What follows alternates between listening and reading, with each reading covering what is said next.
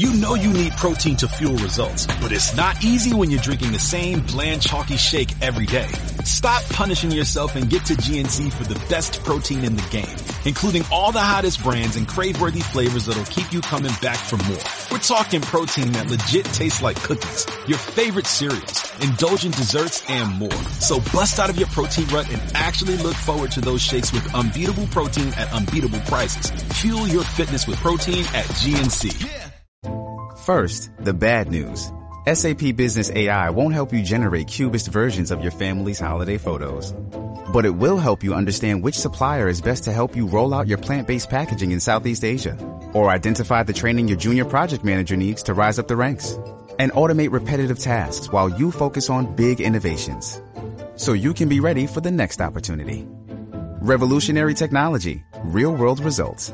That's SAP Business AI.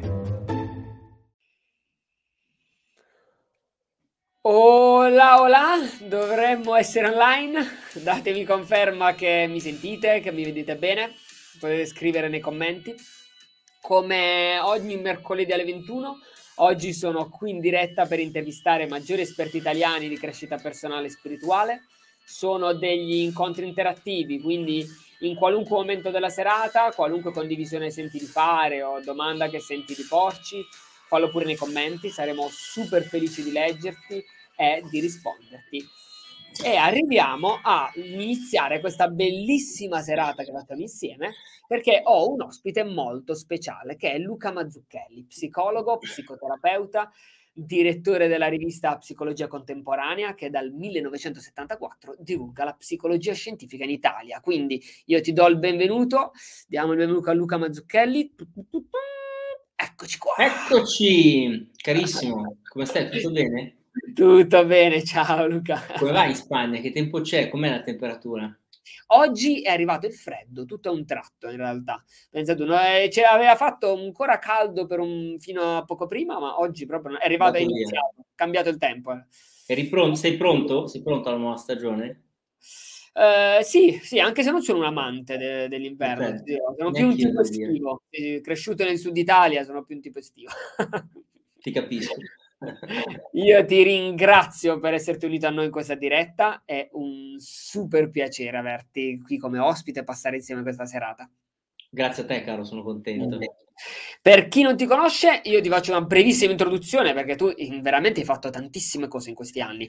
Hai fondato il primo canale YouTube della psicologia in Italia, sei stato vicepresidente dell'Ordine dei Psicologi della Lombardia, sei stato consulente per le più importanti aziende italiane, hai fondato la prima media company psicologica in Italia, sei stato premiato come miglior psychological coach italiano oh. e hai scritto pure diversi libri, tra cui il bestseller Fattore 1%, L'era del cuore, quindi veramente mm. ti sei dato da fare in questi anni.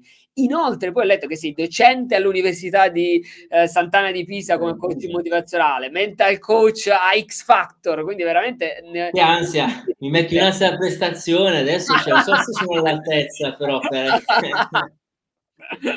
Dai, diciamo che ne hai fatte tante di cose, quindi io apprezzo molto il tuo lavoro, soprattutto Grazie. mi piace molto, in realtà, appunto, la semplicità con cui porti questi argomenti, ecco, non la complessità, quindi uno può sembrare la cosa pomposa, adesso parliamo di psicologia, la cosa enorme, no, in realtà mi piace come la semplicità con cui porti questi argomenti anche alla portata di tutti, quindi... Ma, sai, modo... che, ma sai che questa cosa, eh, secondo me, cioè io me la porto dietro perché quando ero eh, bimbo a scuola, alle elementari, eh, faticavo a, cap- a, comprendere, cioè io mi, mi, so, mi, probabilmente, guarda, possiamo poi probabilmente avevo un disturbo dell'apprendimento mai diagnosticato e quindi dovevo faticare molto per capire le cose e per rendermele semplici, no?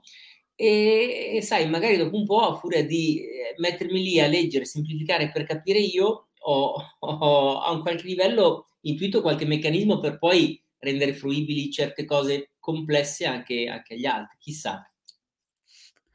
Che bello, sì, sì, sì, ma bellissimo perché infatti hai questa capacità di porle molto semplici, ecco, che non, non, non è scontato, non è scontato, perché sai, a volte quando si tende a spiegare le cose, magari c'è a chi piace proprio renderle complicate, no? Anzi, perché sembra così acculturate, sembrano colte come cose, no? È, un'attitudine che invece è molto bella. È Il, ed è questo proprio il modo in cui parleremo di psicologia oggi, no? Infatti, in modo pratico, scientifico, a livello veramente di come aiutare le persone nel loro percorso di crescita personale, come ottenere dei risultati, partendo proprio dalla quotidianità. Quindi è di questo che parliamo e a me piace trarre il massimo da questi incontri, quindi io direi di andare diretti al punto. Vai, il, vai. Io appunto, come ho detto prima, la tua specialità è proprio questa di avvicinare la psicologia ai non addetti ai lavori, no? Quindi ehm, è, questo è un po' mo- è molto diverso dall'idea magari che molti hanno della psicologia, no? Come qualcosa un po' uh, di complesso, a volte anche di cervellotico, questa cosa che, queste cose degli strizzacervelli che non tanto riusciamo a capire. Quindi io la prima domanda che ti farei è proprio se ci puoi spiegare in modo più semplice possibile cos'è veramente la psicologia e soprattutto come può esserci utile nella vita quotidiana, quale impatto può avere nelle nostre giornate, approfondire questo. Guarda, allora io credo che eh, possiamo partire un po' da, da un'immagine, no? che è quella del seme, eh, il, il, piccolo seme eh, che ha al suo interno un potenziale, no? che può magari diventare una quercia secolare nel tempo e, e dentro di uno di noi c'è un seme eh, e il punto è che, e, e, credo che la psicologia aiuti proprio a, a far questo, cioè a prendere consapevolezza del proprio seme, del proprio potenziale, a comprenderne più nello specifico quali sono le sue peculiarità, le sue caratteristiche, perché c'è il seme di geranio e magari c'è il seme di ciclamino o il seme di rosa o il seme di un albero o di una pianta rampicante e quindi imparare prima di tutto a conoscere il proprio seme eh, e dopodiché capire, una volta che tu eh, conosci chi sei, no?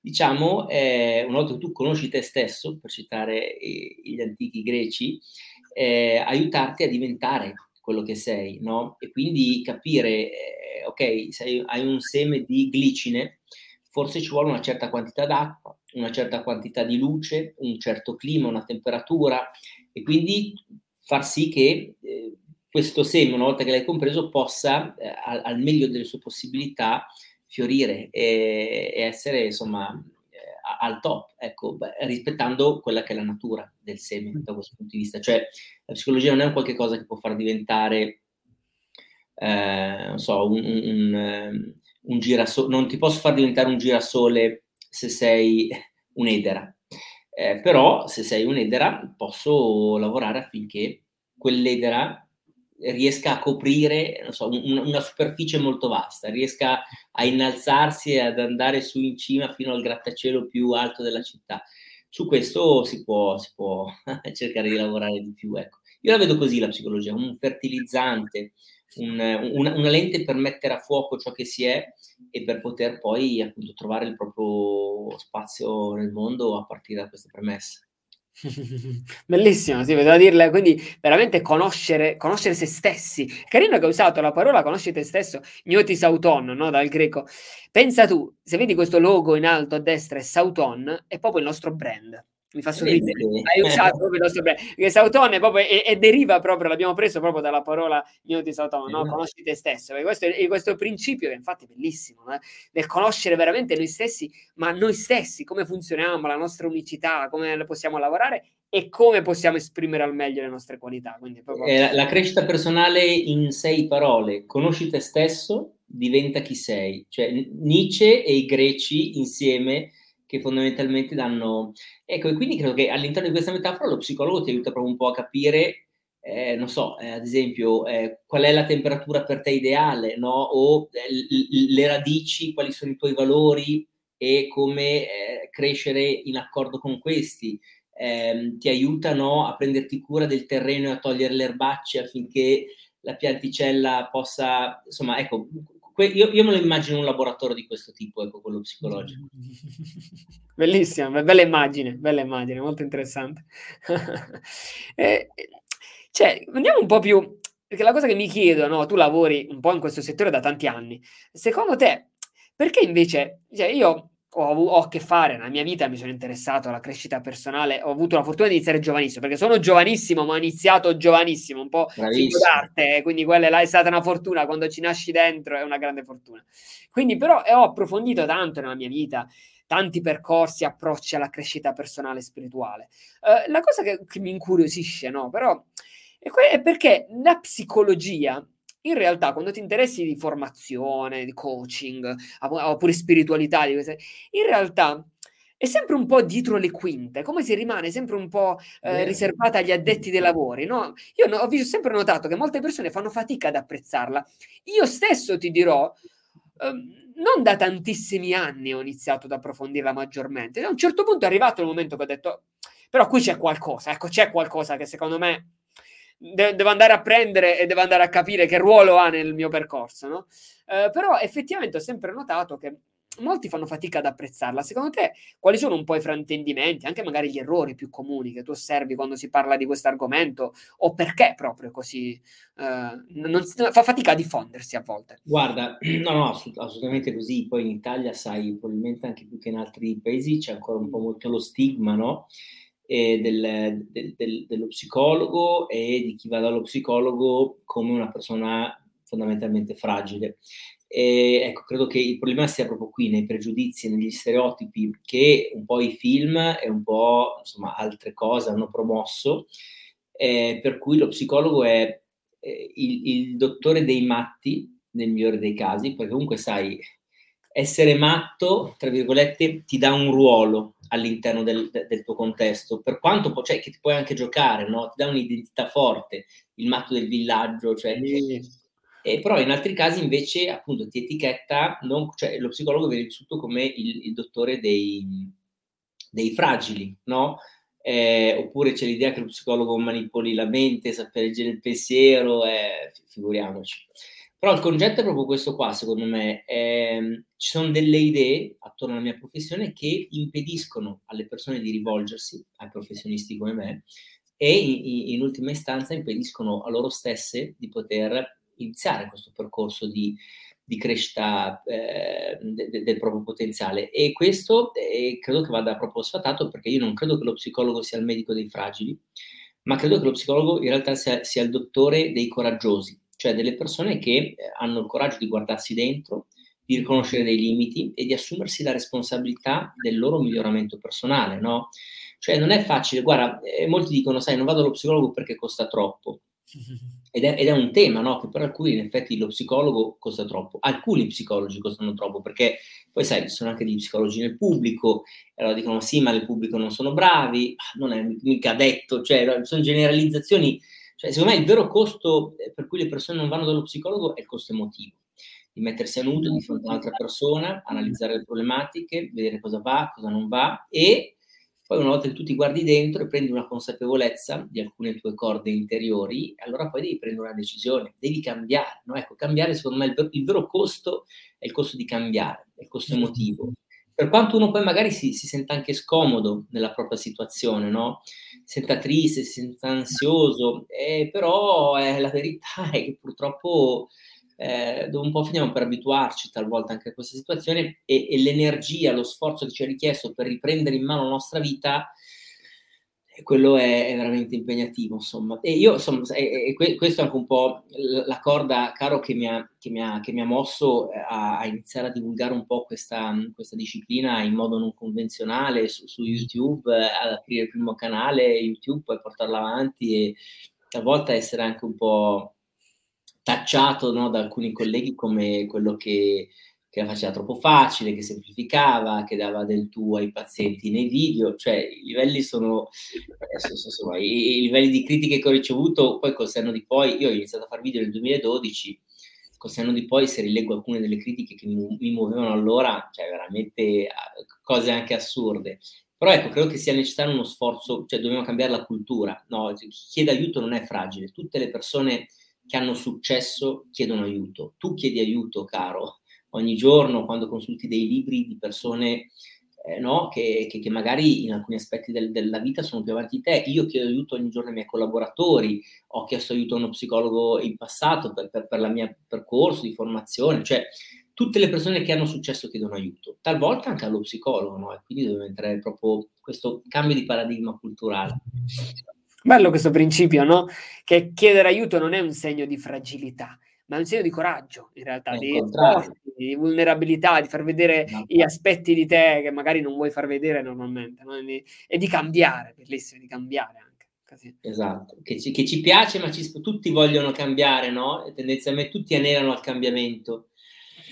tutti vorrebbero perdere un po' di chili, magari, o, o, cambiare, avere un po' più di soldi in banca. E il punto è che poi cioè, il problema è passare dal, da, dalla voglia a, alla pratica, no? Perché nulla è gratis, cioè ci vuole un impegno ben pagato. Io sono, sono per l'impegno assolutamente, però ecco, uno deve, deve, deve farlo. Certo, certo, proprio così. Mm-hmm. Il, uh, interessante, eh, diciamo, tu hai parlato giustamente di un approccio che può essere quello di approcciarsi alla psicologia, no? come eh, andare da uno psicologo, che è una risorsa super preziosa. Devo dire, ogni tanto eh, la vedo che si sta iniziando a diffondere di più questa cosa, perché ogni tanto sento amici, sai, che prima non si erano mai interessati a questi argomenti, che mi dicono, ah, ho iniziato ad andare dallo psicologo, ma guarda che è proprio bello, mi fa bene, quindi si sta iniziando, devo dire... È, è lento come processo, però... La pandemia, la pandemia ci ha aiutato da questo mm. punto di vista perché le persone si sono scoperte le persone, sai, eh, cioè là, là, fuori col lockdown tutto quanto si è bloccato, ma la nostra vita psichica non si ferma, va avanti e le persone isolate in casa o costrette a convivere magari con una persona che hanno scelto, ma non hanno scelto 24 ore su 24 eh, per, per 2, 3, 4 mesi, sono state costrette a guardarsi dentro. Ecco, e chi si guarda dentro ogni tanto si ritrova, e ogni tanto invece ha le vertigini e si perde, no? E quindi io credo che tutte queste problematiche relazionali, emotive, che sono anche state appunto fa- fatte emergere no? alla luce eh, con, con, la pandemia, hanno portato a riconsiderare l'importanza cruciale del, del, della, del benessere psicologico e mentale delle persone. È vero, è vero. Lo dico anche nel mio ambito, che il mio ambito è più legato alla meditazione. Cioè, ho letto un recente sondaggio che avevano fatto all'inizio proprio dei, dei primi lockdown, dei primi, eh, delle prime quarantene, che per- il numero delle persone che meditavano era raddoppiato. Cioè in Italia, pensa tu, perché proprio in effetti questa esigenza in realtà di magari riscoprire se stessi, di un attimo capire, ok, per magari anche problemi sai, proprio quando ci sono tanti problemi, anche ci troviamo più in difficoltà, allora siamo anche più motivati un attimo a dire ok, forse devo fare qualche cambiamento, è arrivato il momento, no?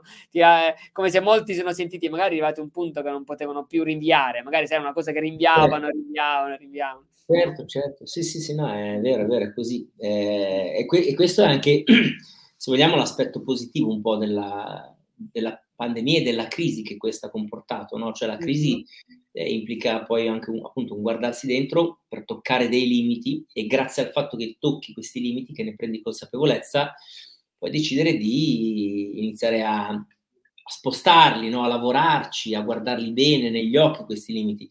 E quindi alcune persone, chiaramente non tutte, però sono state anche molto avvantaggiate, tra virgolette, da questa crisi esistenziale mm-hmm. in alcuni casi. Certo. Stata... Mm. Secondo te, quindi, e abbiamo parlato no, di andare da uno psicologo, no? quindi fare terapia con uno psicologo. Poi esistono infinite tipologie di psicologi. Sembra uno che dice, ah, io vado da. Ma poi esistono così tante sfumature tecniche, approcci diversi alla psicologia che in realtà...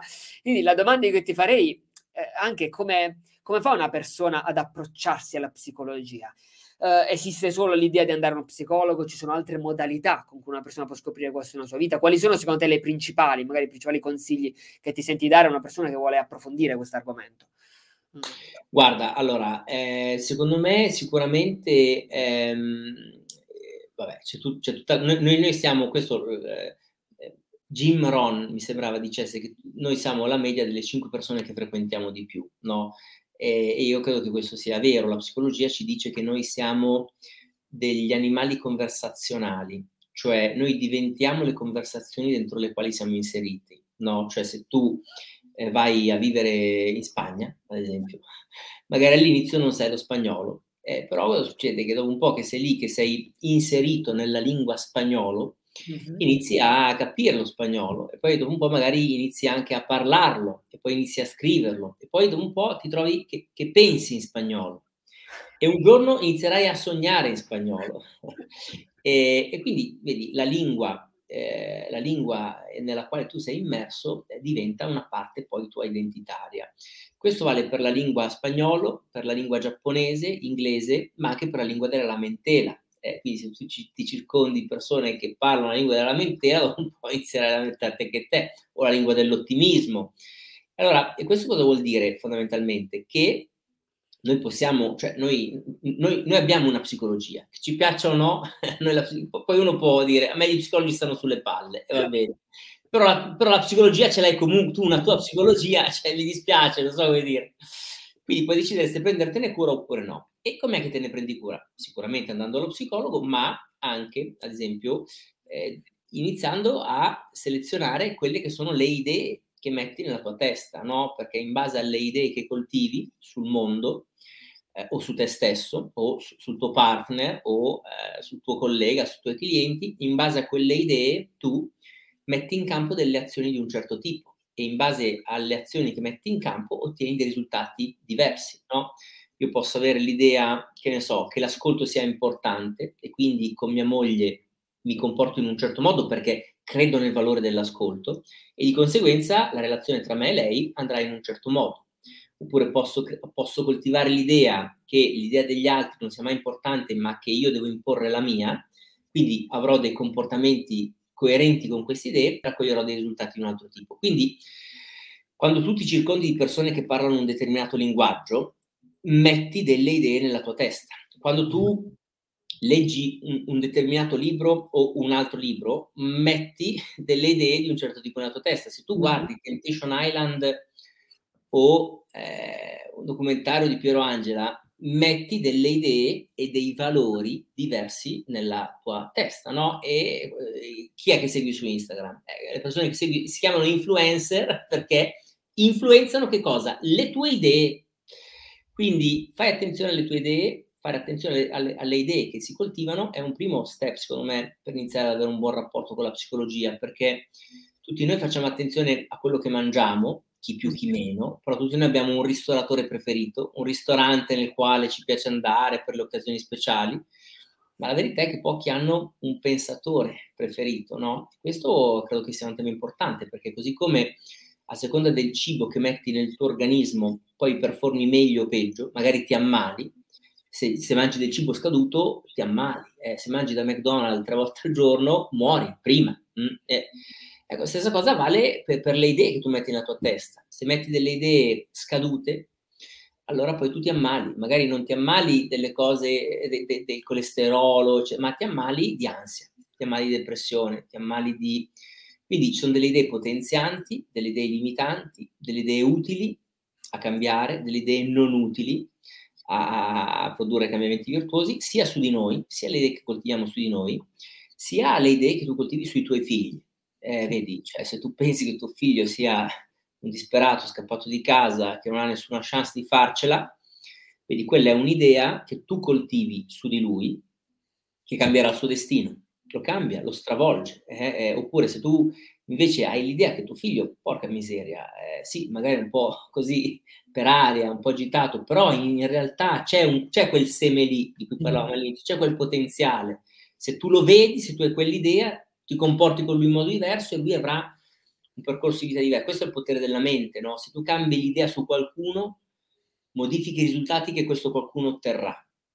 Se tu cambi idea su una sfiga che ti è successa e magari invece che una sfiga la vedi come una sfida, cambia una consonante, da sfiga a sfida, cambia una consonante, cambia l'effetto che quella roba lì ha su di te, perché la sfiga fa dire porca miseria, che palle, non ce la faccio, inizi a chiuderti, inizi ad andare in un tono emotivo di un certo tipo, diventi nervoso, eccetera, eccetera, mentre invece di fronte a una sfida tu, eh, il tuo corpo, il tuo organismo si prepara a performare di più, eh, sei più propositivo, più proattivo. Cioè, e tutto sta, sta qui, no? Nel, questo, questo, è il potere della mente, questo è il potere della psicologia, che poi è il potere delle idee. Quindi il suggerimento che mi sento di dare ai nostri amici, se vogliono iniziare a, ad avvicinarsi alla psicologia, è quello di fare più attenzione alle idee che coltivano sul mondo, su loro stessi e a dove si riforniscono di queste idee. E poi chiaramente ci sono un sacco di libri che si possono leggere a questo proposito, ci sono un sacco di, di, di, di canali YouTube, di video, di videocorsi, eh, basta andare lì a digitare psicologia e, e, e ti si apre un mondo. Ecco. Mm-hmm. Bellissimo, bello. Beh, bello, molto bello questa idea, no? Di approcciare la psicologia, in effetti partendo da te stesso, perché alla la psicologia siamo noi, è come funziona la nostra mente, no? Come funzionano le nostre idee. Wow. Quindi questa idea di partire da là, capire come funzioniamo, quindi il primo passo è proprio quello. imparare a capire che idee coltiviamo e, come, e soprattutto come ci arrivano queste idee, quali idee anche coltiviamo nella nostra vita, no? Esatto, bello, esatto, esatto. Bello. Molto bello come principio. Il, è, è, interessante perché mm, eh, no, io consiglio di riascoltare questa intervista magari domani, quando, perché sarà pubblicata la registrazione, perché in realtà ci stai dicendo tante chicche qua e là, no? Eh, poi uno magari non sempre riesce a cogliere tutto, è sera, a volte insomma, non sempre facile, però è, questo principio in realtà è qualcosa che chiunque può già iniziare a fare in qualunque momento nella propria quotidianità. È... Già lo fai, cioè già, già, ti riempi la testa di idee. È inevitabile, perché eh, chi, chi, frequenti, di chi è che ti tieni, che, che, che, che giornali leggi, che, che, program- che trasmissione radiofonica ascolti la mattina quando vai al lavoro, quando accompagni a scuola i tuoi figli, che programmi, cioè già lo fai, almeno prendi le consapevolezza e cerca di direzionarti in una direzione decisa da te, cioè perché se, se, se, tu non hai un piano per il tuo futuro, per la tua crescita, per il tuo sviluppo, eh, aderirai al piano che gli altri hanno per te. Cioè io, io ho un piano, io ho un piano per chi ci sta ascoltando, eh, cioè io, perché io voglio che loro entrino nel mondo della psicologia, però è il mio piano, non so se è quello giusto per loro. Cioè, cioè te che ci ascolti, ce l'hai un piano per te? Perché se tu non hai un piano per te stesso eh, finirai per eh, restare intrappolato nei piani degli altri. Ecco. Ho, ho, ho, piani per il vostro tempo, ho piani per il vostro denaro anche, no? Cioè, ho piani ben precisi io per, per, le persone e credo che siano dei piani dal mio punto di vista etici, valoriali, importanti, che tu, tutti dovrebbero comprare dei miei libri, tutti dovrebbero no, dedicare tempo a guardare i miei video su YouTube, ma questo è il mio piano eh, tu devi conoscere il tuo e poi vedere se magari il tuo piano si sposa col mio, ecco, però questo è un po'... Bello, bello, sì, sì, sì, sì, sì. Beh, anche perché è vero che è qualcosa che facciamo tutti i giorni, ma farlo consapevolmente è tutto Cambia tutto, ma certo, la meditazione, ce lo, la meditazione ce lo insegna proprio questo principio, insomma, la consapevolezza è lì, è game changing. È lì il gioco, no? È così, è proprio così. bello, bello. Il, ehm, il, la cosa interessante che a me piace molto, anche come tu riesci ad applicare la psicologia in tutti gli ambiti della vita, no? Eh, dallo spettacolo, sei andato nel mondo dello spettacolo, no? alle media company, formazione aziendale, relazioni di coppia, no? alla fine possiamo dire che veramente la psicologia un po' veramente può andare in qualunque ambito della vita, alla fine ti aiuta perché eh, se cambi il tuo modo di essere, cambi il tuo modo di essere in tutti gli ambiti, no? È così. Io credo che la psicologia sia una scienza di confine, no? Nel senso che è una scienza trasversale a tutti gli aspetti dell'essere umano, un po' come ad esempio il design. Anche il design, cioè, è, un, è un'arte, è una scienza, cioè eh, che tu, tu, dietro di te c'è un design di un certo tipo, dietro di me un altro. Quando vado sul sito internet, cioè siamo, siamo, siamo sempre circondati da design, no? da, da, architettura, da, da ambienti e anche per la psicologia vale così, sai, la psicologia c'entra insomma dalla moda, no? la psicologia della moda, come, come, uno si veste, l'impatto dei colori, alla psicologia dei suoni. Uno ci fa mai caso, però anzi, tu probabilmente ce lo fai caso perché tu stai attento anche alla consapevolezza al momento presente, però eh, che, qual, quale psicologia sonora del corso della tua giornata hai pensato? Per con che sveglia ti svegli? Eh, oppure col suono di una campana tibetana, cioè, eh, porca misera, è tu, tu, tutto, questo, tutto questo influenza la nostra psicologia. E poi chiaramente c'è la psicologia dello sport, della performance, la psicologia in azienda, la psicologia clinica, la psicoterapia, però sai, i psicologi sono, sono famosi principalmente per i loro studi clinici sacrosanti. Eh, io anch'io ho i miei centri clinici sacrosanti però la psicologia è anche molto, molto altro e questa è proprio una delle mie sfide principali, cioè portare la psicologia nella quotidianità delle persone e far capire che la psicologia a 360 gradi ha del valore aggiunto importante da dare, ecco, no? a, su, su, più, su più versanti. Mi piace tanto questo approccio di capire anche veramente l'influenza che le cose hanno su di te in ogni momento, no? Che a volte uno pensa sempre che sei tu che devi impegnarti semplicemente per cambiare la tua mente, devi stare là che devi cambiarla, però non ti rendi conto di quante cose magari ti remano contro, che è anche importante, è importante prendere responsabilità, perché è ovvio che sei tu che sì, devi fare quel cambiamento, però è anche interessante capire l'influenza che anche le cose hanno su di te, perché quello se no è, è diverso se devi remare ogni giorno controcorrente o se invece ti riesci a creare una serie di condizioni che ti fanno andare più veloce, no? ti fanno andare con la corrente, che ti sospinge, anzi ti aiuta magari. Guarda, io, io ragiono sempre, allora, io, io, ragiono su questi due binari principali. Il primo binario è la mia vita sarà migliore quando io sarò migliore. Stop. Cioè, quindi voglio un lavoro migliore? Eh, ok, come posso diventare un professionista migliore? Voglio un rapporto matrimoniale migliore? Ok, come posso diventare io un marito migliore? Voglio un rapporto migliore con i miei figli, che i miei figli mi ubbidiscano di più alle mie regole, ok, come posso diventare io un padre migliore? Quindi la mia vita sarà migliore quando io sarò migliore. Quindi parto da me, dalle mie responsabilità e, e lavoro da questo punto di vista per migliorarmi giorno dopo giorno un 1% in più rispetto al mio io di ieri. Ecco, dall'altra parte però la responsabilità che tanto ci aiuta e tanto mi ha salvato, no? assumermi io la responsabilità dei cambiamenti che volevo vedere negli altri. No? Eh, ci ho fatto un TED Talk su questa cosa addirittura e quindi è proprio uno dei miei cavalli di battaglia e tanto mi ha salvato, però ci sono delle patologie, secondo me, ogni tanto legate all'eccessiva responsabilità, no? Mm, perché, perché non siamo onnipotenti, no? noi non possiamo cambiare sempre gli altri. E è anche giusto, guarda, perché c'è una roba che si chiama libero arbitrio, per cui cioè, se uno non c'ha voglia, eh, oh, fatti so, cioè non c'ha voglia, va bene così, no? Però ecco, parallelamente a questa, a, a questa forte assunzione di responsabilità, credo che poi uno debba anche chiedersi, ok, ma sono nell'ambiente giusto per me, che mi valorizza al meglio delle mie possibilità? E, e, e, questi due binari non sono in contraddizione l'uno con l'altro, cioè sono due piste che uno deve portare avanti eh, in maniera parallela, no? Perché vedi, c'è l'esempio che solitamente faccio questo, questo proposito quello della bottiglietta d'acqua. Una bottiglietta d'acqua tu al supermercato la paghi 30 centesimi. Stessa bottiglietta d'acqua identica, al bar la paghi 1,20 euro. Al ristorante stessa identica bottiglietta d'acqua la paghi 2,50 euro. E nel deserto, in mezzo al deserto, quella stessa identica acqua, stesso brand, stessa marca, stessa confezione, stessa quantità d'acqua, potresti pagarla anche dei milioni di euro se fossi nella situazione giusta. E quindi il tema che cos'è? Che magari, cioè che anche te come quell'acqua lì hai un valore che in alcuni contesti viene percepito e in altri contesti invece uno non lo vede. E allora tu devi andare a venderti, tra virgolette, dove? Eh, dove, dove ti danno il giusto valore che tu meriti, no? Perché, sai, ogni tanto mi chiedo, ma cioè, quella persona lì, no, ad esempio, è veramente, cioè, è veramente lei che non ha valore oppure magari è semplicemente circondata da un branco di stronzi? cioè, perché, cioè, è una domanda che, che, dobbiamo farci, no? non so come dire. E, e, e, e farcela, farcela, ma parallelamente comunque lavorare per migliorarci. Ecco, io credo che queste due cose vadano di, di pari passo. Bellissimo, sì, sì, sì, sì. sì. Mm.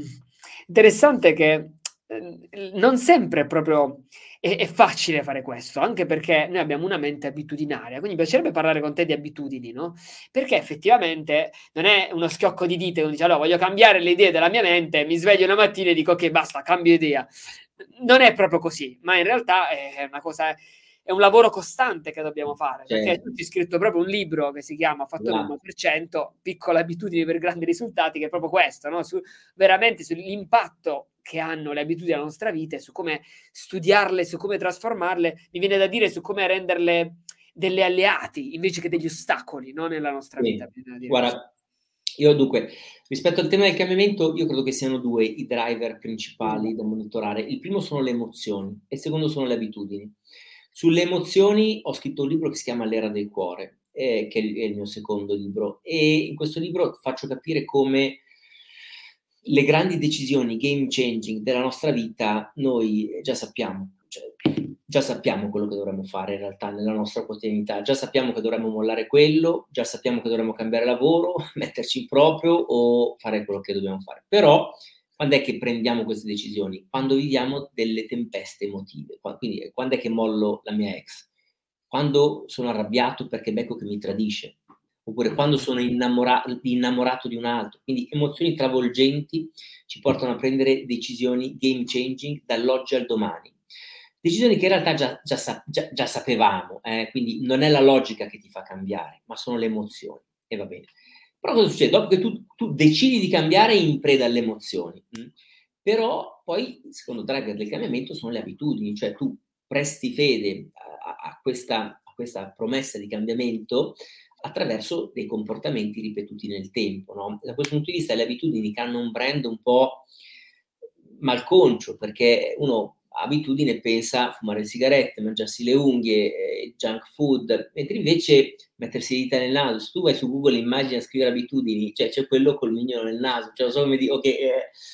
mentre invece io credo che le abitudini eh, siano questo, certo, ma siano anche molto altro e secondo me Superman era un abitudinario, cioè Bill Gates è un abitudinario, cioè tutte le persone che hanno successo a qualche livello è perché hanno una, due, tre o più abitudini eh, game changing che portano avanti da una vita, no? Eh, quanti libri legge Bill Gates?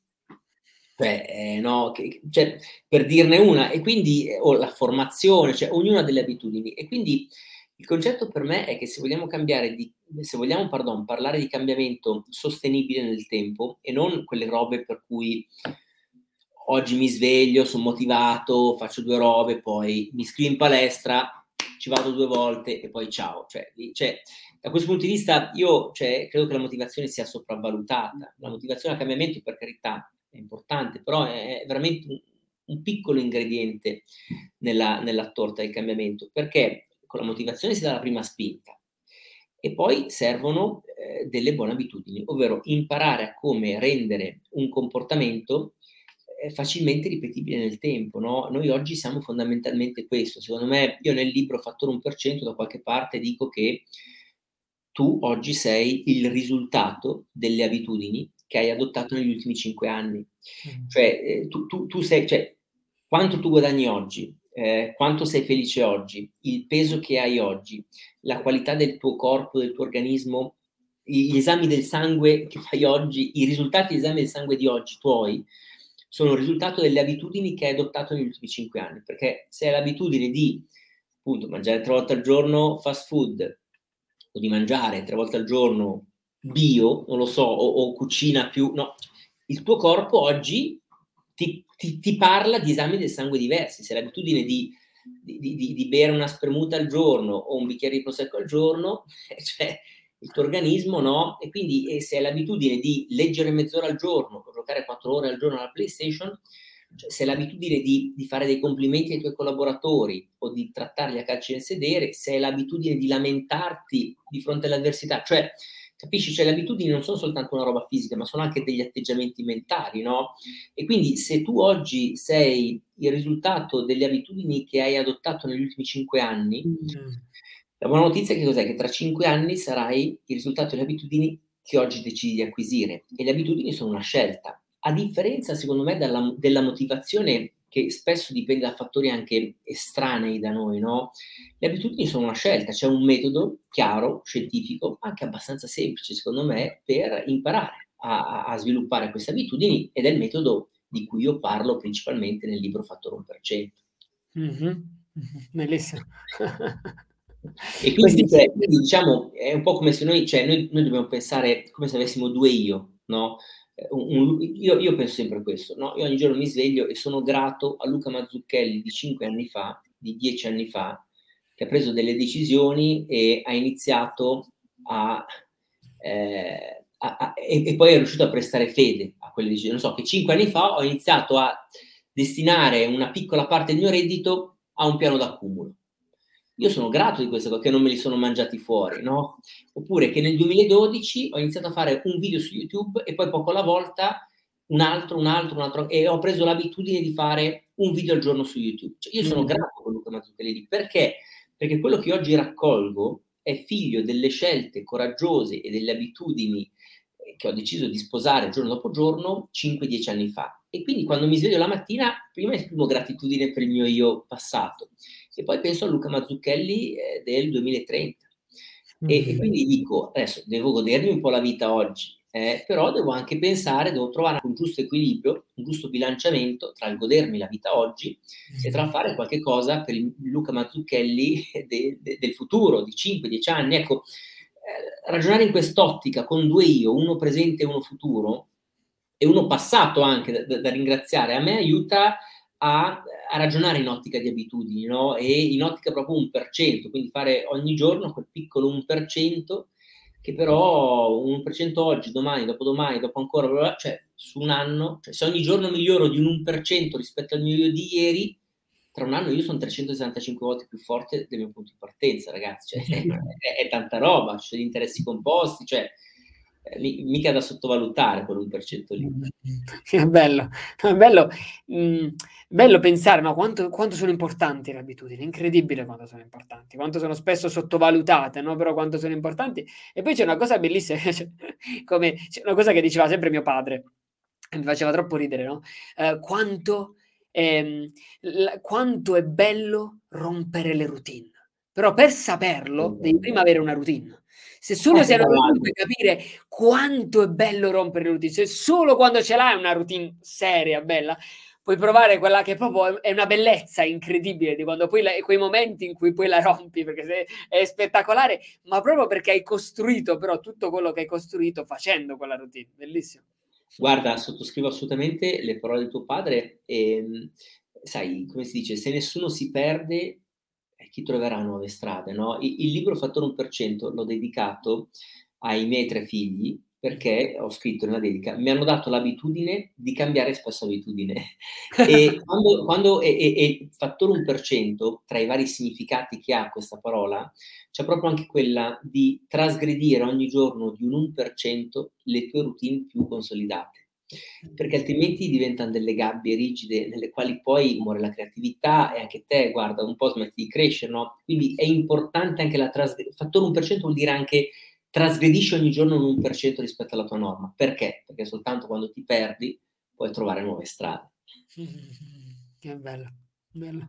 Bello, c'erano tanti ringraziamenti a tutti quelli che ci stanno scrivendo, che bello anche di, di, complimenti per come ti stai esponendo, quello che stai dicendo, anche come la psicologia dovrebbe essere inserita dalle scuole medie come materia scolastica. Uh, Tra l'altro, guarda, su questo eh, io ho, ho, scritto dei libri per bambini eh, insieme a mia moglie che li ha illustrati. E se avete dei bimbi tra i 3 e i 9 anni, il, sono, sono, gli albi illustrati della collana Serenamente, Serena. sono quattro per il momento, stiamo scrivendo anche gli altri quattro e l'idea è proprio quella di spiegare in maniera semplice ai bambini eh, ogni albo una piccola idea a proposito dell'importanza di idee, che se tu le coltivi, le coltivi nel tempo, eh, riesci a essere, fe- se, se, non felice, più sereno, ecco, diciamo, riesci a crescere dei bambini che quando saranno adulti avranno de- delle idee più utili, diciamo, sono altri altri.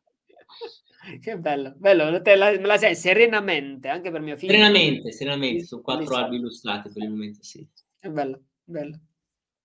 Ti faccio un'altra domanda che un po' mi viene da porti, eh, perché siamo, abbiamo parlato un po' prima di come stiamo vivendo anche un periodo magari storico particolare, no? Come abbiamo detto, ha portato tante persone magari rimettersi in discussione un attimo a voler lavorare su questi aspetti, perché effettivamente è un periodo difficile per molti, c'è, c'è anche tanta rabbia, tanta paura, tanta incertezza in molte persone, da problemi pratici lavorativi, a, di salute, alla paura, lo sappiamo, tu, tutto quello che sono il panorama che oggi abbiamo, un panorama molto complesso. La domanda che ti farei, magari quali possono essere i principali consigli che sentiresti di dare su come affrontare al meglio questi tempi dal punto di vista della psicologia? Cioè, quali sono i principali consigli? Ecco, come, boh, come viverli al meglio, ecco, come affrontarli al meglio? Ma allora, eh, secondo me è un, uno strumento pratico, insomma, anche per andare sul pratico, per, tenere un diario, eh, scrivere. Eh, ragazzi, scrivere veramente è una forma di terapia potentissima. Eh, io, io ho le mie agendine eh, sulle quali mi scrivo tutte le varie robe, eh, frasi che mi rimangono dei libri, di chiacchierate che faccio, riflessioni, numeri, statistiche, business, cioè, però è importante scrivere secondo me perché, perché, perché quando tu eh, scrivi eh, ti scavi dentro, no? E la penna diventa un tramite tra il tuo mondo interiore, no? Che può fuoriuscire e andare su carta e mentre tu fai questo processo dai una forma al tuo mondo interiore, dai un nome, etichetti, comprendi meglio le emozioni. E questo è fondamentale perché oggigiorno eh, noi le emozioni, cioè cerchiamo, soprattutto alcuni tipi di emozioni, cerchiamo di tenerli alla larga, no? Mentre invece, o di combatterle addirittura. Io porto avanti questa mia battaglia personale eh, secondo la quale è un po' controcorrente, eh, adesso non voglio scandalizzarti troppo, però io sono convinto dell'idea che le emozioni negative non esistano. Mm. Perché, perché, eh, perché, perché, guarda, cioè le parole eh, sono importanti e le parole direzionano la mente verso un'azione. Se io dico che un'emozione è negativa, mi viene naturale combatterla. E però io, io, io so, io lo so che se tu combatti la rabbia diventa furia ma se tu ti ci connetti si trasforma in grinta. Io lo so che se tu eh, ti anestetizzi alla tristezza, in realtà poi arriva fuori la depressione, no? Mentre invece se tu ascolti, comprendi la tristezza, puoi sviluppare più riflessività. Io lo so che se tu, se tu combatti la paura, eh, diventa terrore, paralizzante, mentre invece se tu trovi un significato e la abiti e l'affronti gradualmente, si trasforma in coraggio. Però se, se, noi insegniamo ai nostri figli e a noi stessi che quelle emozioni sono negative, cioè tu stai, inizi a combattere una parte di te, mentre invece il diario ti aiuta proprio a, a entrare in connessione con queste emozioni, no? E nella misura in cui tu ti connetti, comprendi e, e, e, acquisisci nuove consapevolezze. Quindi il diario è importante per questo, per lavorare sulla tua agilità emotiva, sulla tua flessibilità, per conoscerti meglio in un contesto protetto, sicuro, delimitato dalle pagine. E questo credo che vada molto poco di moda oggigiorno, ma è molto utile. Poi trovai a rileggere nel tempo, dici porca miseria, guarda te come ero io tre anni fa, ancora non avevo capito questa cosa. Oppure avevo già avuto quell'intuizione, ma non ci ho creduto. Cioè è come una fotografia, il diario della tua psiche un po', no? diciamo, che evolve, che cambia nel tempo.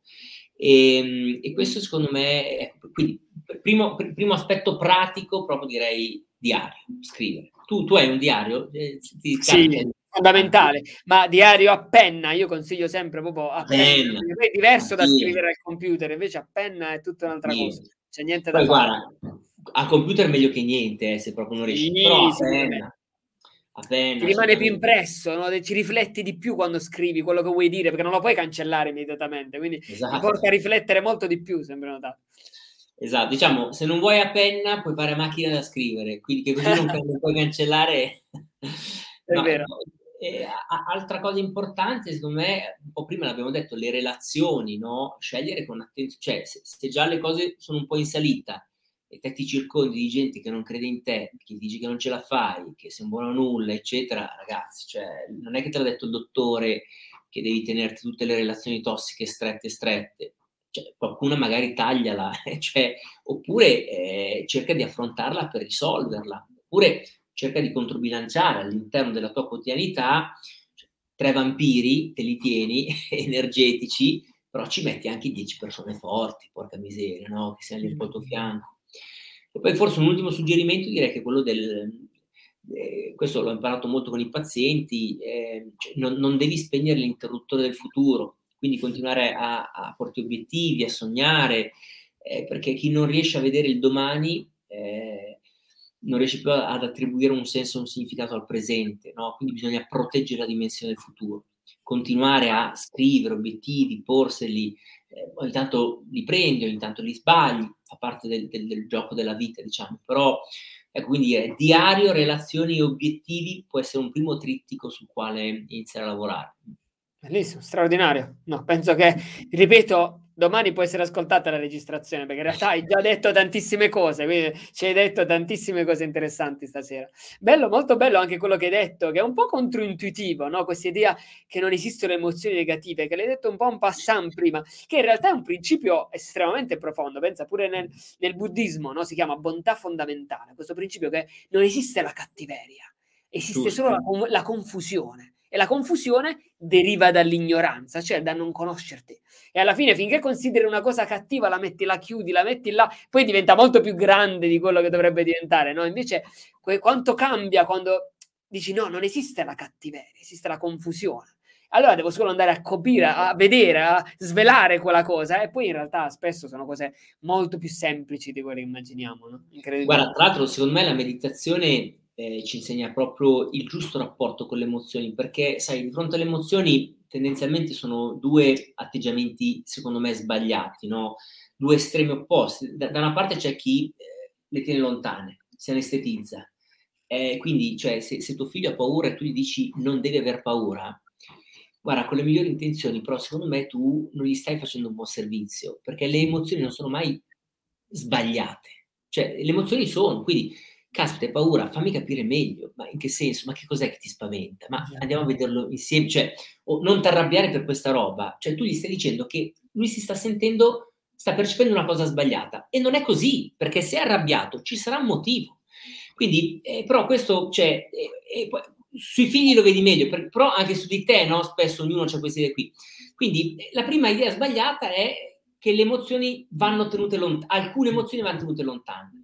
Però se tu insegni ai tuoi figli che la rabbia è sbagliata eh, o, che, o che la paura va tenuta lontana, cioè se tu gli insegni che devono distrarsi o anestetizzarsi dalle emozioni oggi, guarda che poi quando saranno adolescenti, com'è che faranno ad anestetizzarsi secondo te le emozioni? Alcol, droghe, cibo, eh, caspita, perché hanno imparato che quella roba lì è sbagliata, è negativa. Quindi da una parte c'è chi sbaglia perché le tiene lontane e combattendole in realtà non si rende conto che combatte se stesso. Dall'altra parte invece c'è chi ci sta in mezzo in maniera eccessiva e, e ci affoga e poi non si tira più fuori. La meditazione perché è importante? Perché ti aiuta a tenere quella, quella terza posizione, quella giusta distanza tra lo spingere giù a terra questo, questo, mostro ai nostri occhi emotivo o il tenerlo sempre davanti a noi, qualsiasi cosa facciamo. Ecco, la meditazione da questo punto di vista è uno degli strumenti che ti aiuta a osservarla, a osservarla lì e come arriva va, no? E, e accettarla, che, che, può stare lì un po' e poi si sposta questa roba e, e quindi insomma anche a, ad avere un rapporto sicuramente più costruttivo da questo punto di vista. Che bello. Bellissimo, sì, sì, sì, sì. Bello, bello. C'è chi ci scrive, io ho scritto mille diari, però ho scritto 3-4 pagine, perdevo il diario, il dottore Politario. eh, insomma, qua ci vuole uno per la memoria, però ci vuole uno. Beh, anche le abitudini, dai, la difficoltà è come dicevamo prima, quando inizi una cosa e poi farla in modo costante, è sempre quello, no? È sempre quello. Mm. Assolutamente. Che avventura. Va bene, va bene. Tu ci hai detto veramente tantissime cose interessanti. Io direi che stiamo un po' abbastanza arrivando alla fine di questa bella oretta che ci siamo passati insieme. Um, ti farei un'ultima domanda, cioè un po' se qualcuno oggi, ispirato dalle tue parole, dice che si sveglia domani mattina e dice io voglio approfondire questo argomento, la psicologia, come si fa un po' a seguire il tuo lavoro, a restare in contatto con te? Non so se ci sono delle iniziative magari particolari che stai portando avanti in questo periodo, di cui ci vuoi parlare. Nell'epoca dei social è facile, eh? basta cercare sì. Luca Maggiucchelli, penso oggi è... Guarda, allora, eh, vabbè, eh, io ho scritto tre libri tre libri importanti. Eh, inizio, io su, suggerisco di iniziare con L'era del cuore, l'era del cuore un po' la, la, storia della mia vita, è una terapia al contrario, l'era del cuore, perché io ho fatto per dieci anni lo psicoterapeuta, poi oggi sono un imprenditore, sono un informatore, sono un divulgatore, però per dieci anni ho fatto lo psicoterapeuta e mi sono reso conto che ascoltando la storia dei miei pazienti avevo degli insight importanti sulla mia vita.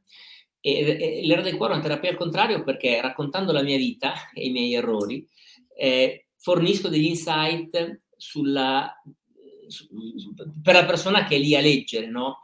E quindi diciamo mi metto a nudo, mostro le mie vulnerabilità, racconto 16 errori che ho fatto fondamentalmente nella mia vita e come da questi 16 errori possono esserci 16 principi per essere più felici, tra virgolette, che poi felicità è una parola un po' così perché è fragile, no? Quando la dici sembra un po' da cartocciarla, però sicuramente 16 principi per vivere una vita più significativa e appagante. E l'era del cuore ti, ti porta a prendere una decisione nella tua vita che la cambierà per sempre. E non dico altro. Ecco, eh, quindi io suggerisco di iniziare da quello, poi c'è Fattore 1% che è, è il libro bestseller, parla di cambiamento di abitudini. Ultimamente, guarda, eh, cioè, 3-4 giorni fa, caro, è uscito anche Psicologia a strappo, che questo qua ce l'ho proprio qua casualmente perché... Ah, di recente, ah, che bello. Guarda, è, è un libro, ogni libro... non scritto, lo conoscevo questo. Eh, ma infatti è uscito tre mercoledì, cioè diciamo, ogni libro che ho scritto ehm, parla di me. Eh, L'era del cuore è la mia parte valoriale ed emotiva. Mm-hmm. Okay. Fattore 1% è la mia parte metodica, eh, di pianificazione. Eh, psicologia strappo è la mia parte irriverente, eh, perché è un libro da strappare. tu hai letto tanto, però libri da strappare non so se ne hai mai visti, eh, però è un po' il tema che dicevamo prima delle idee, no? Cioè, vedi, sono, sono, sono delle, delle, frasi. Sono, sono delle frasi. Puoi veramente strappare, cioè proprio... Certo, che tu le, tu le leggi e dici, questa qua mi piace, per cambiare quello che hai devi lavorare su quello che sei. La strappi, dietro c'è la spiegazione, la strappi e dici, questa me la metto qua, tac, con la calamita sul frigorifero, no? Oppure dici, eh, me la porto in macchina, la metto sul eh, cruscotto, sul, sul paraluce, no? Oppure dici no, aspetta, per cambiare quello che hai devi lavorare su quello che sei, questo è quello che serve a quel mio collega lì. E quindi la strappi e la regali questa idea di valore, no? Quindi il tema è aiutare le persone a, a, a diffondere delle idee di valore, delle idee psicologiche di valore, perché eh, noi sappiamo, conosciamo molto bene il valore delle idee, no? E quindi una piccola idea cambiare una piccola idea oggi nella tua mente può portare a una grande rivoluzione nella tua vita. E quindi questi tre sono i miei tre libri. Ecco, io suggerisco di iniziare dall'era del cuore, poi vedete voi.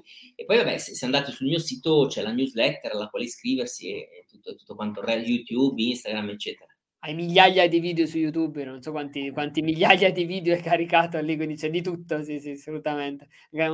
un'enciclopedia, una grande risorsa, ecco, un sacco di materiale. Bello. Bene, bene, io ti ringrazio eh, Luca per tutte le informazioni interessanti che ci hai condiviso stasera. È stato un super Grazie piacere passare questa oretta con te e averti come ospite, veramente. Piacere mio, caro. Grazie anche a tutte le persone che ci hanno, hanno avuto la pazienza di seguirci e alla prossima. Io vi ricordo che ogni mercoledì alle 21 sono sempre qui in diretta per intervistare i maggiori esperti italiani di crescita personale e spirituale. Buonissima serata, grazie a tutti per essere stati con noi stasera e a mercoledì prossimo. Ciao.